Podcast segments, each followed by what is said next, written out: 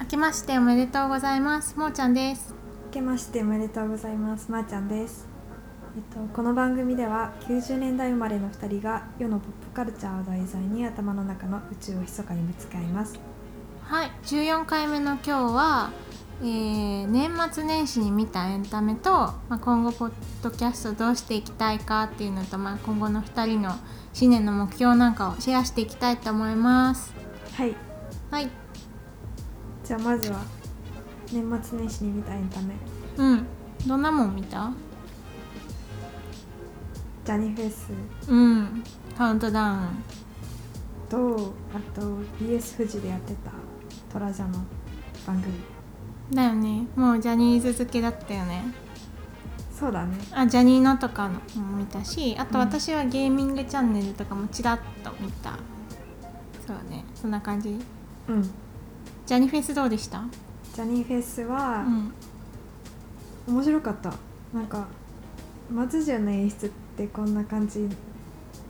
なんだみたいなあー嵐の DVD 見せてもらったことあるけどうんうんうん嵐じゃないグループに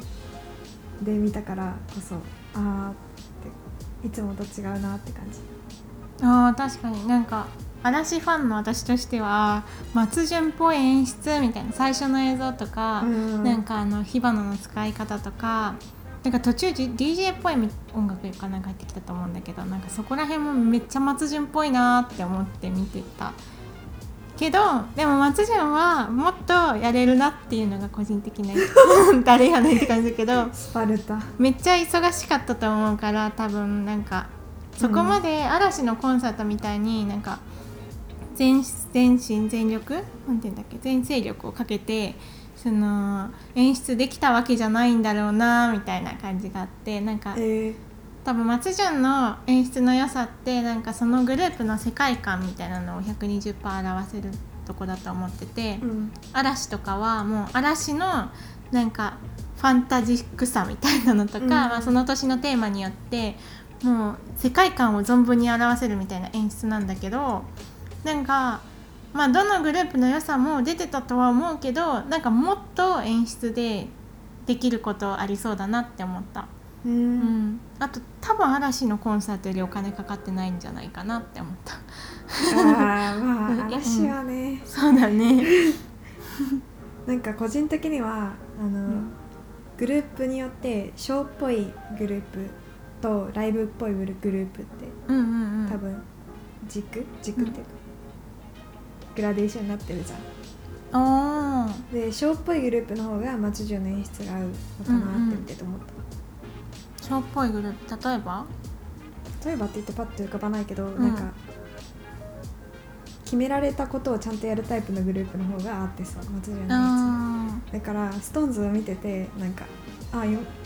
性質的に松潤の演出っぽくないのかなってーなるほどね、思った、確かにでも嵐の演出はもうそれこそショーっぽい感じだから、うんそうだと思うでも他の松潤の演出見たことないから何とも言えないけどなんか MJ めっちゃあのジェシーのこと気に入ってるからストーンズのそうストーンズのライブ演出とかそのうちやってくれんじゃないかなって期待はしてるへえ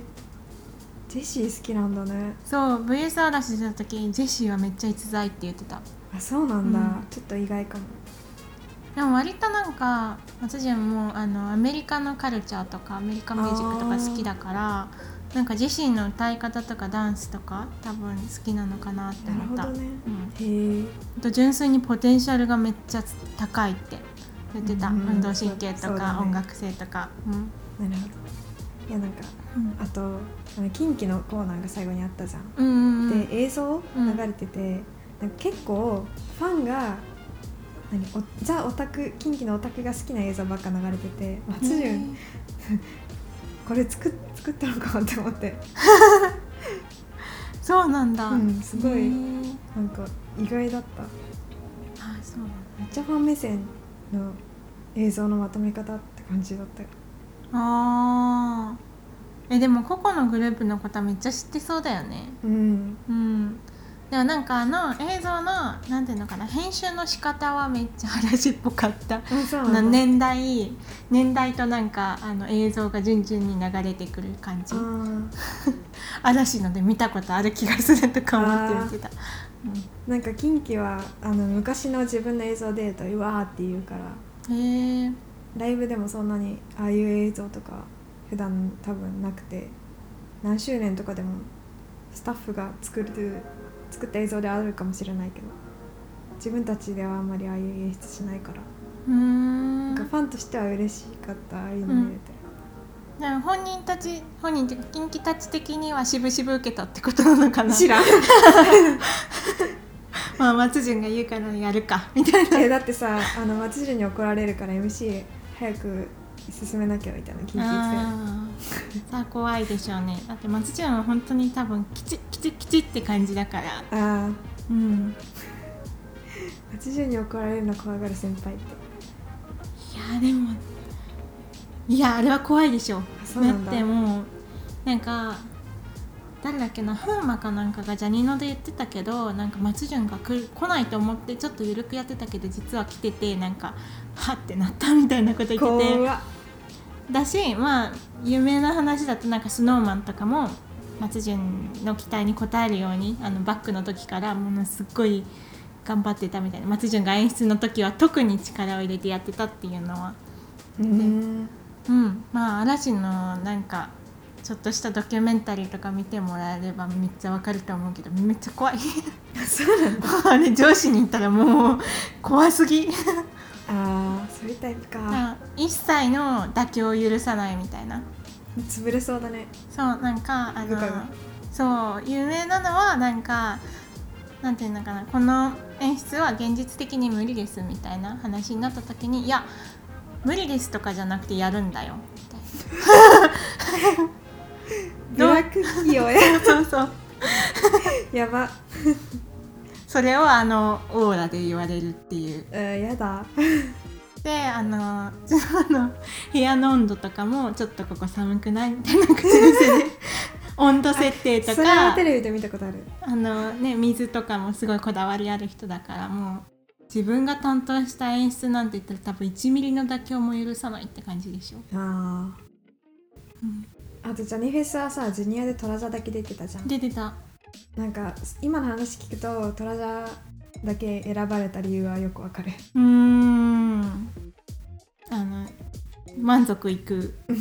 クオリティを発揮できるっていうことうんうん確かにしかもちゃんとバックに徹せれるしねトラジャそうはだねうん、よかったね近畿のバックのトラジャ近畿のバッグめっちゃ嬉しかったうん私得でしかないどっちも好きだもんねそうしかもスワンソングうんなんかなりましたけどまあまあスワンソングだったのも嬉しかったねえあれさ松松やってたっけスワンソ松ング松も昔やってた、なんかキンキの曲の世界観とトラジャってすごい合ってるなって思っておーなんか「愛の塊」とか「スワンソング」とかちょっと切ない系っていうか確かにキンキがいつも失恋してる系の、確かに 声がね、声がねうん、失恋してそうな声、うんそうだねだからそのその感じとなんかトラジャのなんていうのなんかしなやかな感じのダンスめっちゃ合うなって思って、あー確かにコンテンポラリー系のやつよくトラジャやってるもん、うん、その系統似合いそううん、じゃあトラジャつながりで BS 富士でやってたあの、もうあれ番組名わかんないけどさ確かになんだあれ BS 富士のトラジャのやつそうそれ 今回クラシックだったけどそうそうそうあの毎回ねあのトラビスジャパンが与えられたテーマの楽曲に沿って自分たちで振り付けしてうんであの映像構成とかも自分たちで練ってなん映像か構成なんてやってたっけ映像構成っていうかどういう構成で撮るかとかもさ自分たちでやってるじやってたんだゃんうん今回もノイルくんがめっちゃカメラマンに指示してた よそうちょっと記憶が ねえんすけどあれだよね毎回そうダンスのジャンルダンスのジャンル音楽のジャンルでそうでまあ振り付けしてってやる,、うんやるってパフォーマンスしてっていうのは1日かな6時間6時間かうん、 6時間もなるやばうん、 6時間でやってるっていうねで今回はクラシックかうんうんで本当にクラシックのヴィヴァルディとかとトラジャのオリジナル曲をうんマッシュアップみたいなした曲結構長めだったねうん長かったね何分ぐらいなんだろうわかんないけどえわかんないけど長かった、うんいつもそうですねどうどうでした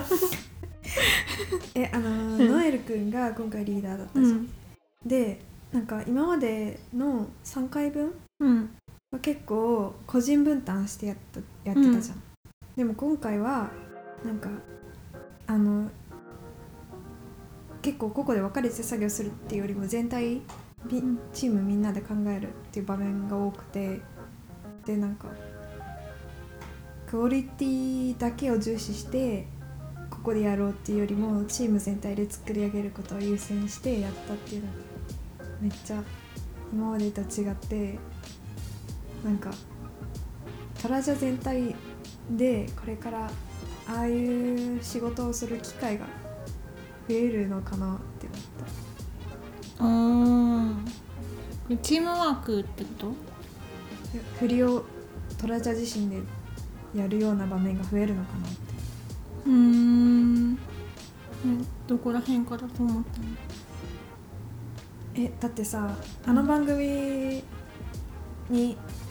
のお題を成立させるっていうことだけ見たらさ今までのやり方でいいじゃんうんここで分かれてやるうんそれをさなんか6時間しかない中でチームみんなで考えようっていう風なやり方取るとどうしても時間がかかるからクオリティは落ちるじゃん、うんうんでも今後を見越した上での選択なんだろうなと思ってなるほどねだからいつもと全然違う回だったへええでもさ一応ここであの振り付けは分担したりはしてなかっ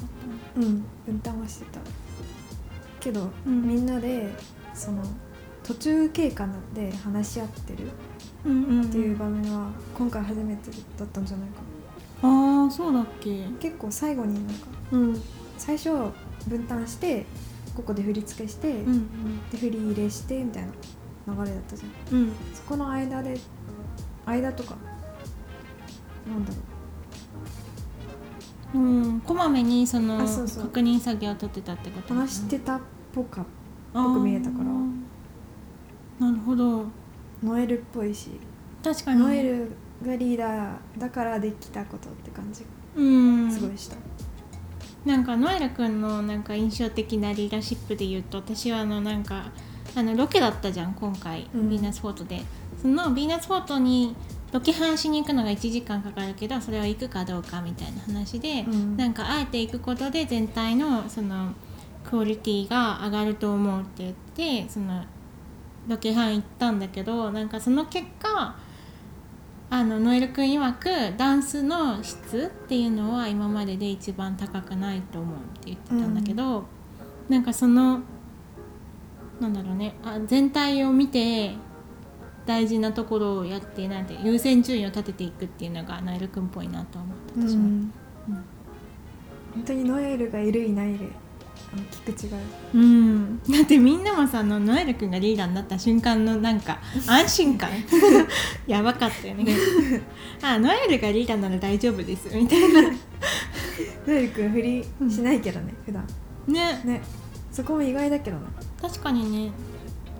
今回は振り入れあ最初とかは振り付けしてたのか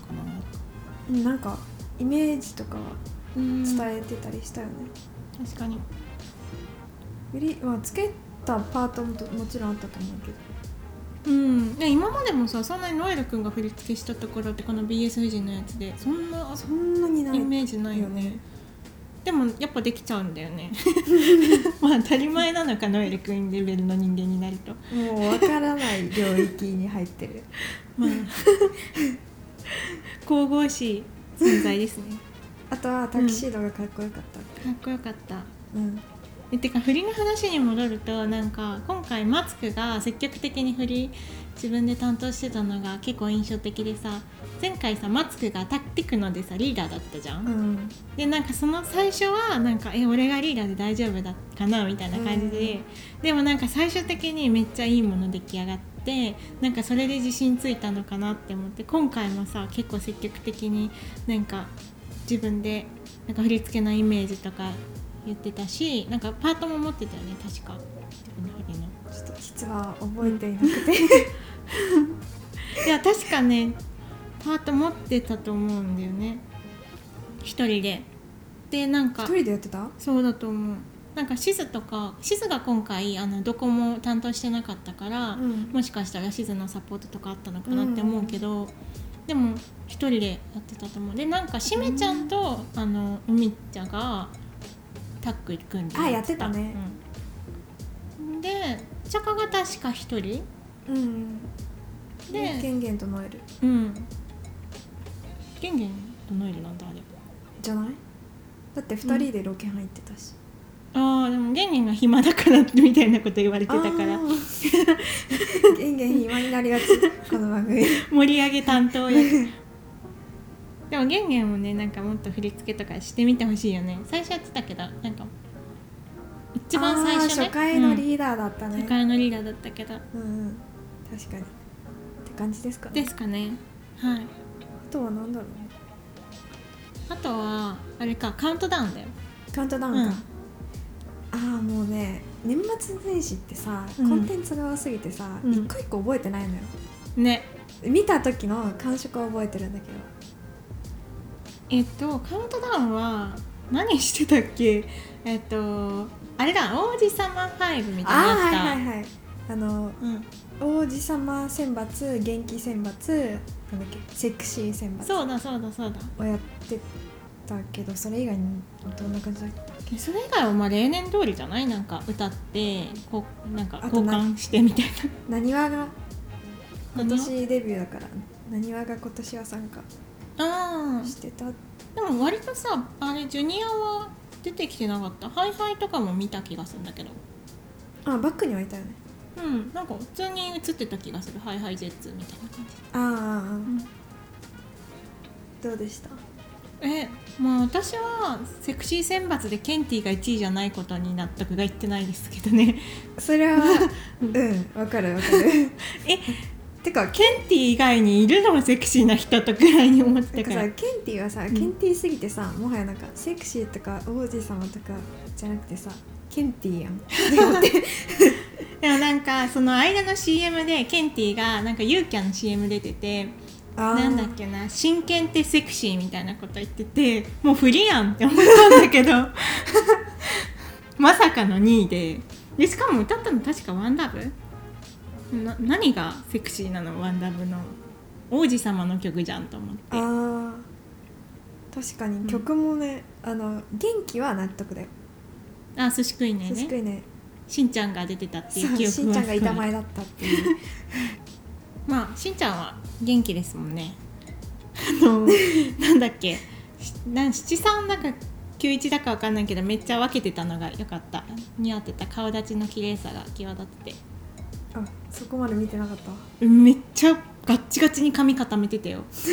逆に他何を見るってぐらいに固めてたえ他の曲でも固めてたえ確かね「紅白」から固めてたよ何も覚えてないうん金髪で固めてるぜって思ったあそっか今金髪か、うんあああとあの今日の髪型が良かったね紅白から韓国までのなあ髪型、ね、メイクは覚えてるけど髪型どんなんだっけなんか触覚みたいのがあったよねちょっとわかんないは 触覚みたいになのあったっけでもなんかメイクがなんかいつもより女性的な感じのメイクっていうかあの眉毛淡くして、うんなんかアイラインとかもバチバチ引いてたかな、うーうんんなんかそれがすっごい綺麗すぎてなんか綺麗すぎて何とも言えなかったわかるもう虚無は虚無だよねうん虚無っていう生き物って感じ確かにでそなんだっけあの衣装もさレースっぽかったしねう、んもうブログの写真やばかったよやねばかったねたやばい綺麗だったねねあとはなんだあ王子様選抜は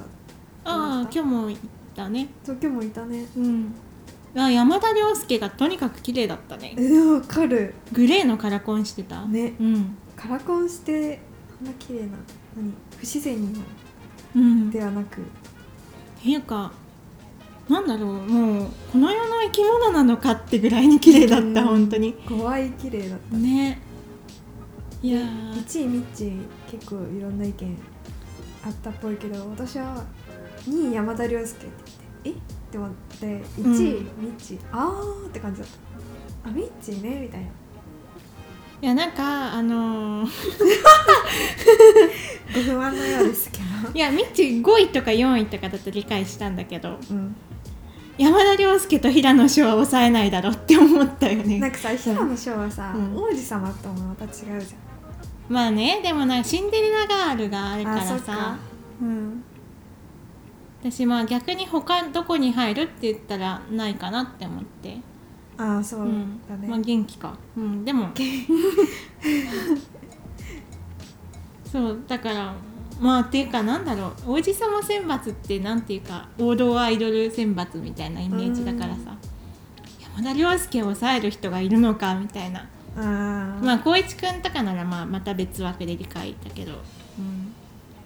いやあの椅子が上がってくる演出は面白かったけどね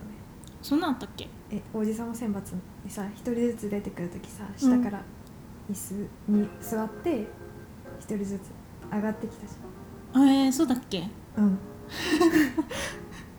そうだったかもしれない今日がめっちゃオラついてたえー、さすがストーンズだねねストーンズに椅子持たせたら普通には座らなそうだ確かににものすごい座高低い座り方しそうなんかジュニアの時も「少クラ」で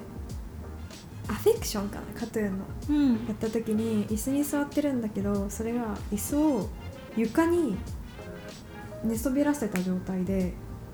カメラも上から撮撮っててあ見たことあるかそうも、んその時もキョモがめっちゃ椅子使いがうまかったあへれーあいつ椅子使うのうまいんだよ椅子使いといえばスノーマンだと思ってたけどそうなんですねえそのまま椅子使ってたっけえなんだっけあの2枚目ぐらいのシングルであの椅子めっちゃ使ってるああ名前なんだっけあ出のてデこないィオールの曲デのィオールだっけあれうん、だあよねそうそうそうああのーダウルがめっちゃ足長いやつ あダーなんかウルがめっちゃ足長いのなんはかいつものことだはいはいはいけど確かにあと J1 も最新曲でああシュッて敬語が椅子に座るそうそうそうそうそうでし一瞬って椅子から食べてあれ あれも面白くないあのみんなが椅子をそれぞれさ定位置にさ押し出したりとかしてんのあそうなんそだう次の人があのちょうどいい位置に行きやすいようにちょっと前に椅子をプッて押したりしてるのが なんかめっちゃ面白い あすごい絶妙な椅子の押し具合と思って見てるいつもあと何あジャニフェスのところでさジャニノがあー痛い痛いずっねと舞台裏のねうんカメラ回してあれはすごい面白かっねてかあんなの撮っていいんだっていうたさすがニノだ ねだからニノのなんかオタクの気持ちの分かり具合がすごいニノののうんニノだよねあれ考えてるの多分、うん、なんか結構昔のコンテンツはああいうの多かったじうんうんゃんなんだっけ体育ん運動会とかやったやってた時、うんほんと2000年代とかの古いやつとかだとああいう映像多分あったんだけどうんへえだから発想がそこの時代を通ってきた人っぽかった確かにねでもなんかで古臭いとかじゃなくて普通にめっちゃ好きうんアイランド TV とかでさ出てくるなんか裏の顔とはまた違う裏の顔が見れたようんね、まあアイランド TV じゃんジュニアだけかてかうんなにわがあんだけパン食べてんのに、トラジャは1個しかパン食べてなかったからうんいやあんだけ働いてんならパン1人1個は最低食べなよって思ったねなんか可愛かったね可愛いっていうかいや食べる食べなよって感じなんかなんだろうチャカが多分言ったんだけど「えー先輩たちいるから」みたいな、ね大丈夫だよパン大量にあるんだから 逆になにわはよく20個も食べたなって思ったけどでもさあすのごい度途胸だ中ねでさ、うんあのフリップ芸みたいなやってたでさもっとパンもらいたいからって言ってあれはすごい面白かったねなんか R1 に出る方なのかって思ってんあのフリップ芸も持ってんのそれって、でもさ、うん、あのちゃんとフィリップ芸やってパンもらおうとしてる一方で大橋くんはさ何気にめっちゃパン何もやってなくて取ったりしてたみたいでさあそうなんめだっちゃおもろいな と思ってお尻プリンプリンプリンプリンだから まあお尻プリンプリンやってたからいいんじゃないねあれで100個分ぐらいは稼いだんじゃね全部じゃん あと何ですかえ YouTube あとああそうゲーミングチャンネルが開設してたよね解説最近なんだ解説も先月中旬ぐらいだった気がするであー今年のあの本当頭1日にメンバー発表してあ1日だったんだうんでちゃんと指導したのはだから今年になってからだよねうんあのストーンズのぷよぷよの回しか見てないんだよねああストーンズの回より私はキンプリの回が面白かったあらしいですねの普通にテニスゲーム楽しそうって思って携帯にテニスゲーム入れたもんあそうなんだ、うん楽しいよテニスゲームえでも、うんあれらしいじゃん本編はつまんないらしいじゃんそうなんだよねなんかてかキンプリが選ばれなかったっていうのもちょっと謎だけどまあ忙しいのかなわかんないけどだうん高橋海人と永瀬廉がすっごい上手くてそのゲームがうんなんかその人たちがいることであこのなんかマリオテニスなんだけど、んこんなことできんだとか思うし普通にゲームの宣伝にもなりそうなんだけどなんか普通に上手い人もいればなんかあんまゲーム好きってそんな言ってるイメージがない人も選ばれてたしなんだろう、まあまあ、メンバーはまあいいとしてでもなんか編集の仕方もなんかすごい手抜きのテレビ番組見てるみたいで5時代とかにやってるそうそうそうあなんか別に5時代を手抜きって言ってるわけじゃなないんかなんだろうねなんかテロップとかもとりあえず入れとけみたいな感じとかなんか急にあの飛んでたりするとこもあってうんあれなんか次のゲーム行ってないとか今この操作してんの誰かわかんないなとかうんその特に指導してからはちょっと樹里がいるから見ようかと思ったけどちょっと最後まで見れなかったです ね。じゃあ私は見ません、うん別にいいと思うでジャニオの方が面白いもん。あとは YouTube はうん、プラス81でああ新年早々それこそキンプリのうんうんうん高橋海人がやってましたねシェイクのシェイク振り付けしてたねね最初海人って誰ってみんななってたよねえー、あのトラジャだけの動画が出た時にあーコリオグラファー海人海人ってどの海人みたいなトリプルカイトのどれってことそうねそうそう、んで多分チャカって思った人が多かったんだけど、うん確かに振りもちょっとチャカっぽかったもんうんおーちょっとコミカルな感じうんん確かに面白かったねあの振りもうん、私あとなんかあのドキュメンタリーの部分が長かったじゃん今う回、ん、なんかそれも面白かったなんかいつもあのプラス81見ててさドキュメンタリーっていうかあのせんコレオグラファーの人たちとの話し合いとかういんつもなんか何話してんのかすごい気になるけどわかんないからうん、ちょっともどかしかったけどちゃんと喋ってる内容まではそ聞き取うれないぐらいの感じだったもんね私めっちゃ短いしさ、うんなんかみんなそれぞれどういう話をしてどういうふうに考えてこの振りやってたのかとか知りたかったから、なんか今回はちょっとその辺が見れて面白かったなってあとあの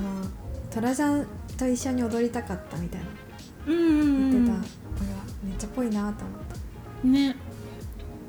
なんか似てるよね雰囲気がうんなんか本当にダンスが好きそうなうん感じだよね高橋海人うんうんあとさあのキングプリンスのチャンネルで上がってた「マジックタッチ」っていうあの、うん新曲かな新曲なのかわかんないけどそのダンス動画もすごかったみたいだねうんめっちゃうまいねあの平野紫耀と高橋海人うんゴリッゴリでしたねちょっとあれはおすすめでしたはいああれ見たわうん うんとか言って見たわそうなんだえなんかやっぱキングはうまいなって思っあー確かにねたでなんかもし自分がキンプリだったら神宮寺の立場が一番辛いなと思ったあー岸君は歌があるからってこと岸君はうんなんだろうだから割とオールマイティにできるじゃんうん何気に全部できちゃう確かみにたいな感じするけど、ちょっとキンプリのことよくわかんないけどあれ見て個人的にたらそう思ったうんなんか平野翔とかもポテンシャルすごすぎだってねその二人がもう怪物みたいなう感じじゃん、んで長瀬廉は多分めちゃめちゃ努力家じゃん、うんキングで3人組されてさ、で今もさ俳優としても活躍していて、うんちゃんとその今までの培ったものをさ今出してる感じするけうど、ん朝ドラ出てたしねねうんうんまあ、でも神宮寺君はね国民の彼氏だからなんと言ってもあれよくわかんないけどねいいんだよ私もわからないけど いいんだよその言っとけばなれるんだよ外玉だからでもキュウリニーだの、みんなの王子様になりたいはただのギャグだと思って聞いてるあーそれで言えば私はあの尾崎匠のキラキラアイドル担当もギャグかな って思う全然違う話になっちゃっあとは YouTube だとファーストテイクだたああーそうじゃんストーンスズタンス私たちの私たちだったらすっごいおと怒られそうわいいよ私たちの実家スタンスがファーストテイクついにねえイエーイ出ましたイエーイいやしかもさ1日とかだったよね急に全然私はあの出てくるって予測してなかったからへっって思ってうんなんかそういうあの編集かってファンのあー思って見たら本物で「ウェー!」みたいなそうもうなんか効果音しかさっきから口から出しないけ どもうテンション上がりまくりですよ。あのねしかもイミテーションレインだからうんプレッシャーもあっただろうけどすごい良かったねよかったねしかも全員の歌い方とかもなんか個性が出ててよかったよねうんね京本大先生がいつも通りの京本大先生だった、京本大先生でしたねでジェシーもねジェシーねジェシーだったねジェシーってほんと度胸しかないよね確かにい やそこでもボケてなかったなんか、嘘うん、あち気のせいかなんかカウントダウンとかと間違えてるかもしれないけどあでもなんかどっかでもボケてた、ここでボケるんかってとこでカウントダウンで覚えてるのは「ありがとうございまうえ」って言ってジュリが「ありがとうございました」って即座に フォローを入れたところを覚えてるここでやるんかってまあ ファーストテイクはでもすごく良かったですそういう感じはいですかね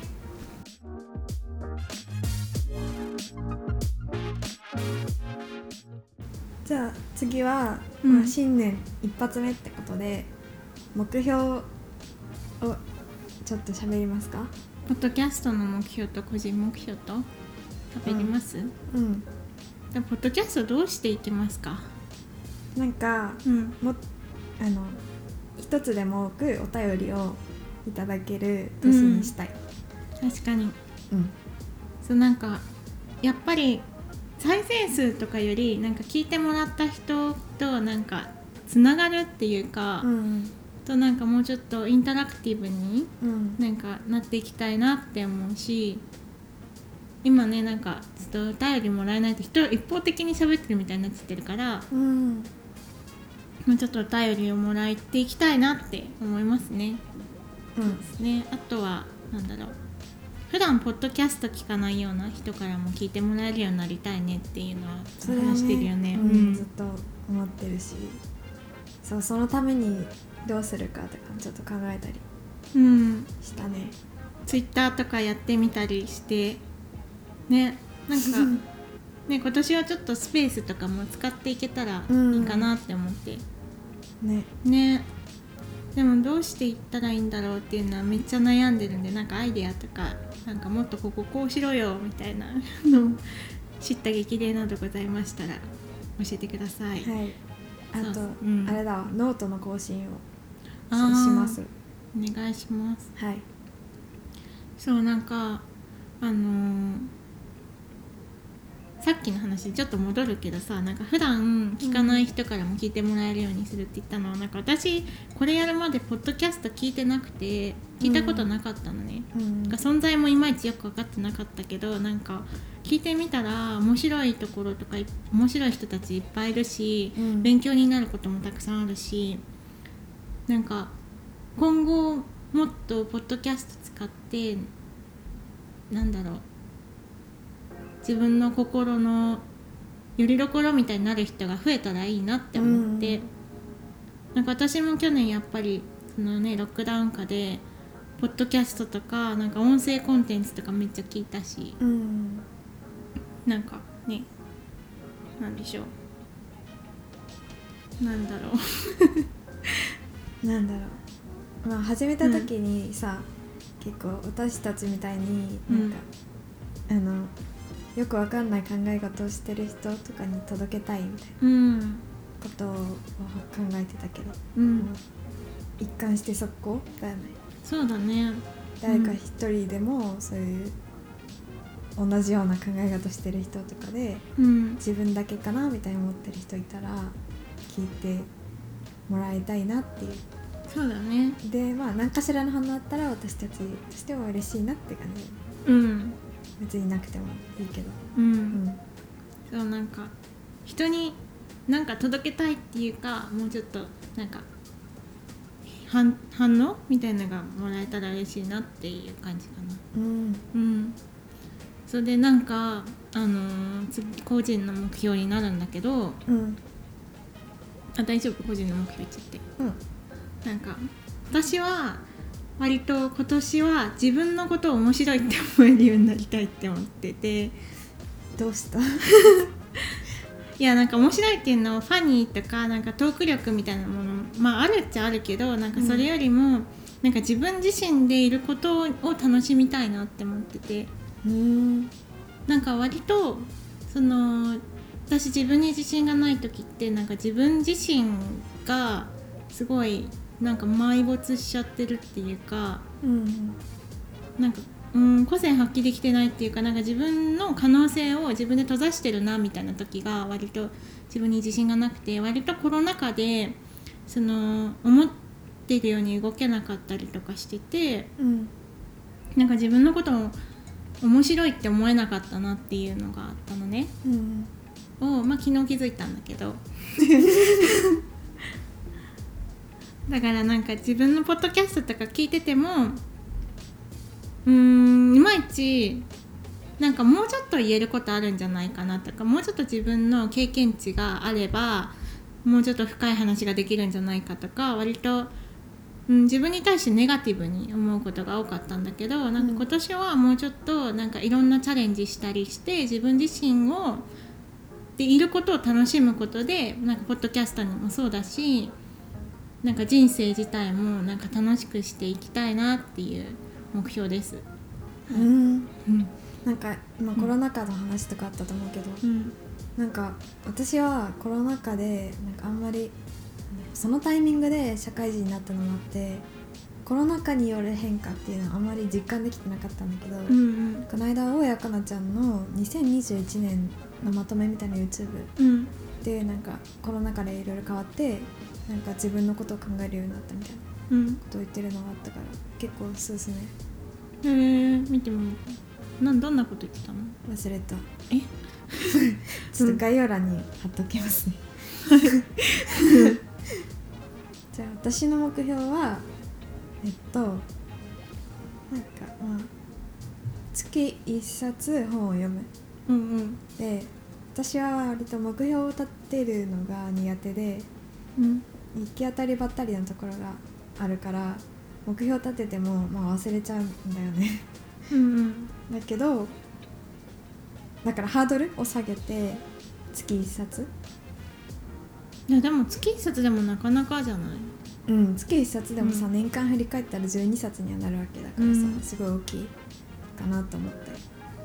達成ギリギリできそうな目標うんにしたでなんか、うんね、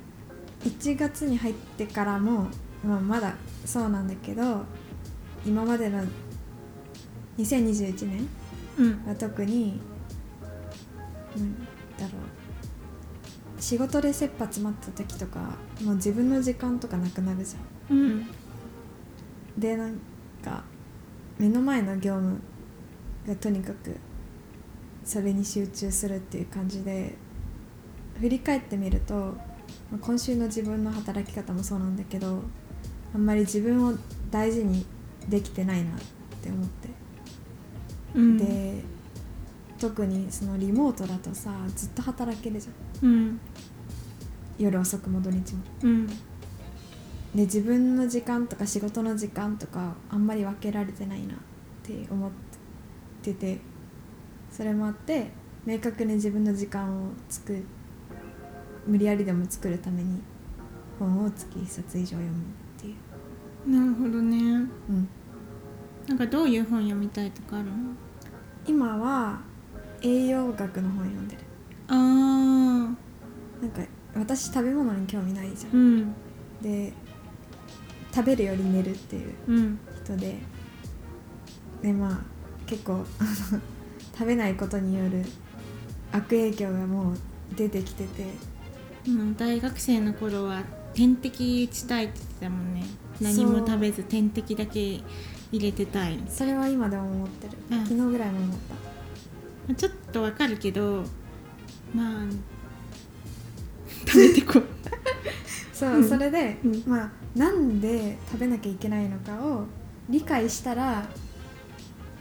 ご飯食べようってもう少し思いやすいかなって思って栄養学の本を読んだ一番なんか初めてでも分かるみたいな うんうんうやんつだって何も知らないからさそうだねタンパク質とか取った方がいいよって言ってそうなんだみたいな言われたから すごい常識だと思うんだけどと思って まあちゃんと食べてくださいはい。 で普段うんは本読むって言ったら小説とかの方がうんうんうん多いから、また面白い本があったらシェアしてほしいですねねここでも、ここでも、ねうん私も本読んでいきたいな私はもっともともと本読む人だもんね。そうじでゃあも私はさあんま読まないじゃん、本は。確かにでもそれこそなんか YouTube とか見るようになってすごい減ったなって思うけどうん。私は割と本を読むことでなんか心を落ち着かせるってタイプだからうん。ないと無理ではあるんだけどそれでもかなり減ったなって思ってだって前の家本棚にめっちゃ本入ってたよね。うん、うん、でも実家とかあれの100倍ぐらいあるとそ思ううよって言われてびっくりしたわ。本当に壁一面に本がある家だからうちは すごいわ。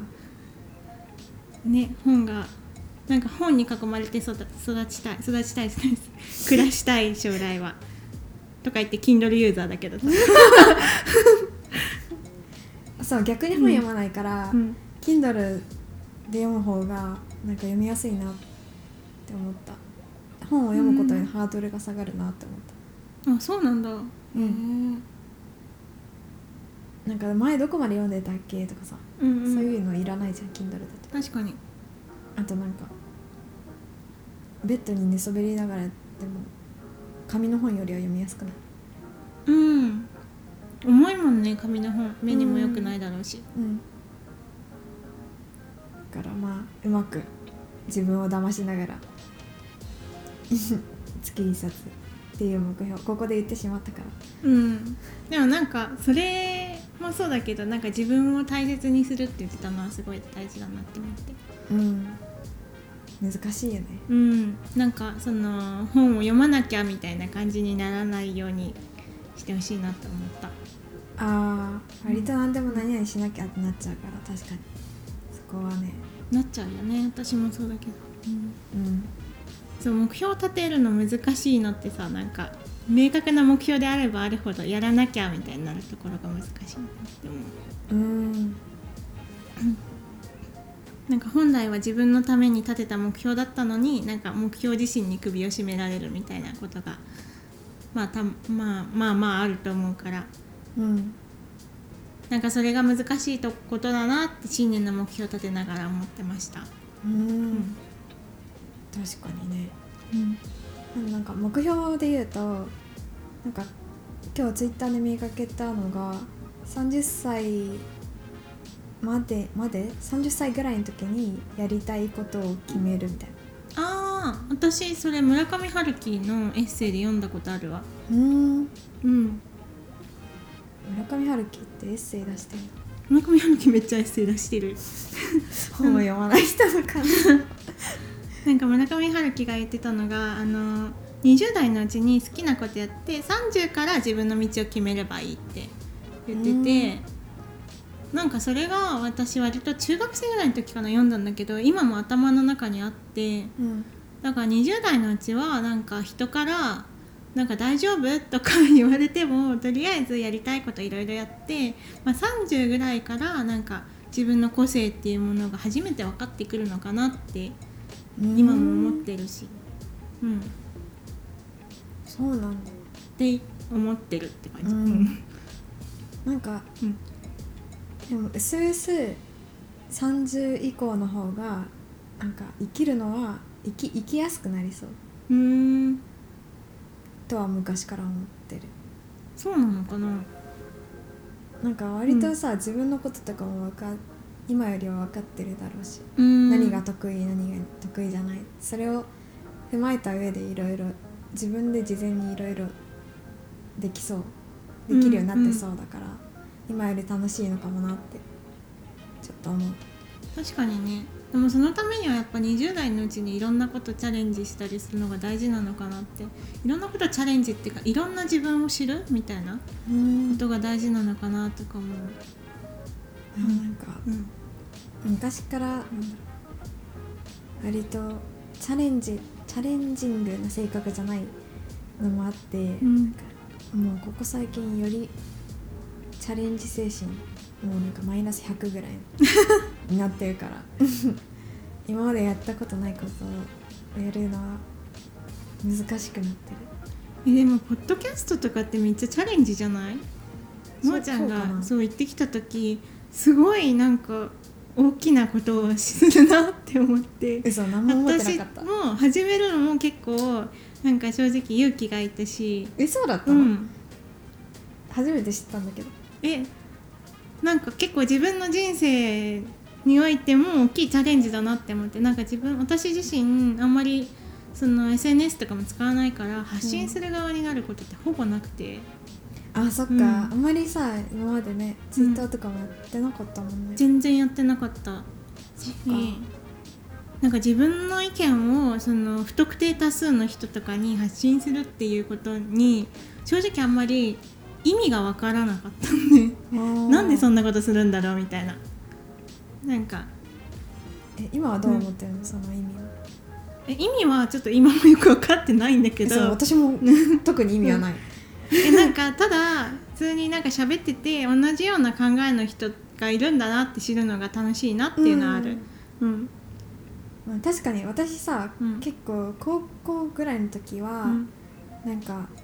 あの同世代の学校にいる子たちと趣味が違ったから、うんツイッターで結構趣味のアカウントでうんなんか映画見た感想とかつぶやいて、映画好きな人とフォローし合ったりとかうんでやり取りちょっとしたりもしてたからそういう意味でそっか私はそれやってたから何も思わなかったのかきっと。そうだからそれができる人がすごいなって思っててなんかやっぱりリスキーなことではあるじゃんだから私も私割と田舎出身だからななんかそもそも SNS で誰かとつながるっていうことが多分東京よりはうんかなりハードルが高いことだったと思うね。えそれってうんさ、関係あるのうん、やっぱりそのまあ SNS の普及とかの面でもそうだしなんか東京だえと逆に誰でうもん使えるくない、って今思ったんだけどなんだろううーんなんかまあ私の地元の話だけだけどなんかそのツイッターとかで会う人は怖いみたいな先入観は割とあったかな。ああ、うん実際私も会ったのはそんなに一人ぐらいだけどあそうなんだ、うんなんか私はもう本当にツイッターとかのイメージからしてなんか怖い人が絡んできてでも返事したら終わりみたいなイメージが結構あったのなんだそれなんかまあ家もそうなのかななんかよくわかんないけどとりあえずそんなイメージがあったからあんまりまあ、高校生の頃とかはもちろん大学入ってからもそんなになんかあのリア友としか SNS ではつながってなかった、 うーんそうなの、うん、何の話だっけね何の話でこうなったんだっけあポッドキャストああそうチだャレンジだよねみたいな話だわあ、うん、えー、そういう感覚だったのそうだから自分の意見とかを言うのもなんか一瞬だけ私ノートやったことあったんだけど、うんなんか私はあのまー、ちゃんとまー、ちゃんと違って何今の疑 問どっちがどっちだって思って まーちゃんと違って割とあの目標を立ててやるタイプだから そうだねそのなんだろうポッドキャストにしろなんかそのノートとかにしろなんか発信するなら誰に何を届けるかをすごい明確にしなきゃいけないっていう思いが結構あってあだからなんかなんだろうこれやる時もどんな人に対してどういうメッセージを届けるポッドキャストであるべきかみたいなことをすごい考えちゃったのね始める前、でもなんか割と気軽にやってなんかそんなにガチガチになんかメッセージ性とか強くなくてもいいのかなって思ってきてうん、うんなんか普通に趣味みたいな感じでやればいいのかなみたいな思ってます今は。 あとはさ、うんなんかあのコロナ禍以降ポッドキャストとか音声コンテンツうんう結ん構普及が広まってるうんみたいな話あったけど、昨日電車にでのに乗ってたら隣の人がポッドキャスト聞いててへえ初めて人がポッドキャスト聞いてるところを見たと思ってちょっと嬉しかった確かにねポッドキャスト自体がねもうちょっと広まってくれたら嬉しいよねねって感じですかねで感じですかねはい、はい今年もよろしくお願いしよまろすしくお願いします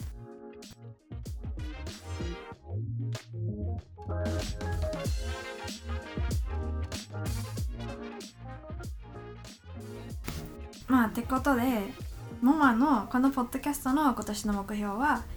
お便りを一つでもいただくっていうのと、普段ポッドキャストを聞かない人からも聞いてもらえるようにするっていうところかなはい